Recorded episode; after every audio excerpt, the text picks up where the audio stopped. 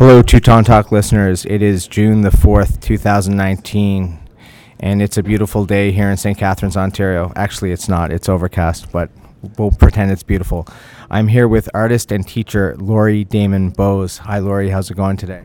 Very good, thank you, Anthony. I think it's nice out. I like the cooler weather.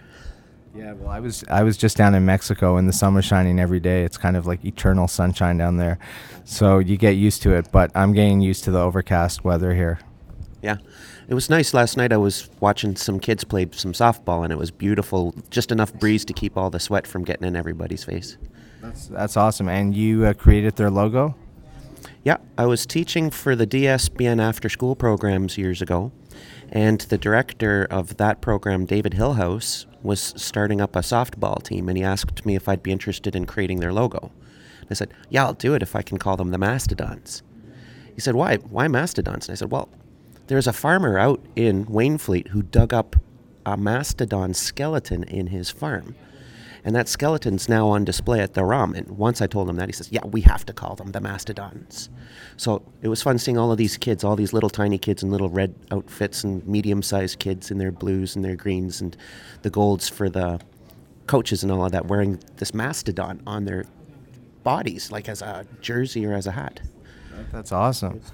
So now I've seen some of your work. Um, you've done the chalkboards at the Mansion House and they're quite eclectic. Would that be the right term to use? Yeah, I'll go with eclectic. You know, there there's some pretty realistic stuff there and some cartoony stuff, but because the Mansion House has been there since 1806, I figure I could go with a time travel theme and bring in stuff from all over time, like the old ship that's up there, or the dinosaurs, or there are pictures of mastodons up there too that I think are just kind of neat but I've also gone deep into the future too with uh, some Star Trek and some Star Wars and uh, maybe a little bit of Rick and Morty if you're looking closely. Wow, very cool. So, how long have you been doing this for? Um, restaurant chalkboards and signs, maybe since I was 10, so back to 1980. Can you remember the first one that you did? I remember the first one I did for a restaurant would have been for Butterballs down in the Jordan Valley. My grandma took me down to do a poster for their famous Fish Fridays. So I drew a picture of a mermaid eating fish and chips, and I got a dinner out of it. Nice, nice. So where else do you do this? Do you do it all around the city of St. Catharines? Um, yesterday I was talking to an old high school, not high school, uh, university buddy, Jonathan Sobel, and he does some restaurant stuff when he's not doing movie direction. So we're going to do some pub design for a place up in Ottawa. Wow. So we're just doing that this month. I've done a place for him in Niagara on the Lake. It's uh, a lobster place, Tide and Vine, I think it is. Okay. And, and so you also teach. Can you tell us a little bit about that? Okay. Uh, when I was 17 in high school, the kid in front of me in my math class turned around and said, Hey, I got a job working at a sub shop. Can you take over my pottery class for me? So I started teaching pottery when I was 17 back in 1986 or 7 and I've been teaching ever since. Um, went to Teachers College in '95. Um, ended up doing mad science for classes for a good 10 years, but I taught my own art classes all over the city up to Niagara on the Lake, St. Catharines, doing workshops, Rodman Hall included. Wow, that's that's great. And in terms of teaching, you told me earlier before we started the podcast that if you can te- if you can uh, draw a human or draw a person, then you can basically draw everything or anything. Is that true? I think so. That's why I figure if we can get people drawing each other and paying attention to each other, then everything else is going to seem easy. But we will work on a lot of the basic stuff, and I'm going to make it as easy as possible for the kids by teaching them all the basics if it's drawing that we're focusing on in a class like that. Because with people, everyone pays attention to so many of the details when they're in each other's company. Although it's easy enough for me to forget someone's name after teaching for 30 years. Sometimes yeah. it just washes right through me. Yeah. So, what do you draw upon as inspiration for your work? Wow. Uh, lately, I'm focusing on action figures because when I was teaching the kids how to draw, I used to bring in like statuettes and stuff like that, like a little Greek bust of uh, Artemis, maybe. But the kids really responded to my Star Wars action figures. So I'd bring in a couple of Star Wars action figures, and I noticed that they would take a Boba Fett, like a little tiny one, and prefer to draw him, even if he had more detail than the great big oversized Boba Fett toy. Because in Kid Logic, the smaller figures are easier.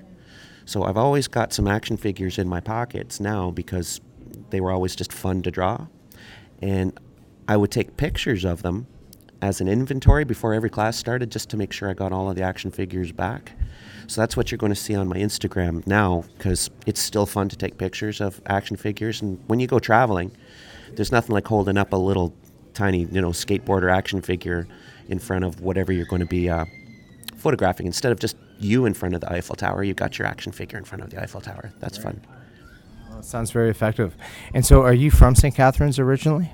I was born in St. Catharines, raised in Manitoba. So I can actually say I took a horse to school. But we got back in 1980, so I've been here probably as long as I can remember. And what do you think of what's going on here in St. Catharines now? St. Catharines is a growing city, always has been. Uh, I like to see what's going on with the arts. I spent a number of years on the board of directors at the Niagara Artist Company. So we did what we could to foster the arts as a community. We didn't have uh, Arts Council at the time, that came later with Elizabeth Chitty. So we ended up fostering a lot of other groups at the time, uh, like the Performing Arts Niagara, stuff like that back in the day. And now when I see other people picking up the slack that the NAC didn't have to cover, yeah, this is getting a little mangled. There's just so much going on now. With the Performing Arts Center across the street from where we are now, that's an amazing venue for like the films. The NAC used to show really wild films. That was one of the first things that got me interested in the NAC across the street on the other side. And now to see things on the big screen just blows my mind. I love that. That's great. And In the Soil is coming up. Are you involved with that at all? I, I don't know yet this year. Often Deanna will invite me to do a kids workshop. The first year that they did in the soil, I made seed bombs.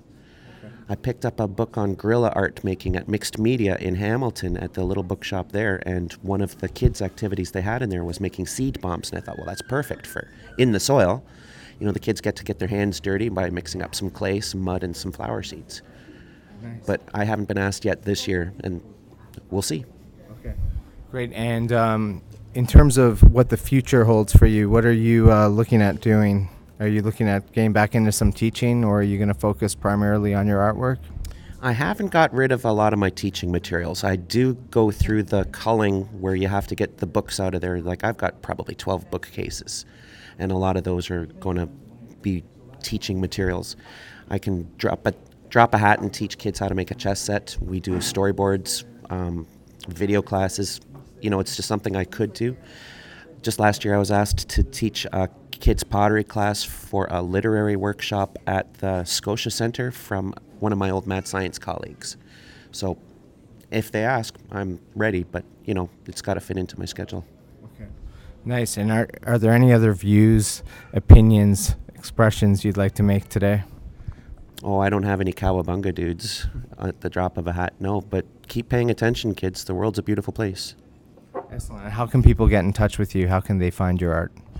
I'm easiest to find on Instagram, I guess, with Elbows Arts, E L B O W S A R T S, where you get to see a lot of my action figure photography. Excellent. Okay, great. Well, here we are at Matai Cafe. Thank you so much, Laurie. It's really great meeting you. Thanks a Have a wonderful day. Thank you very much. Okay. Take care. Bye for now.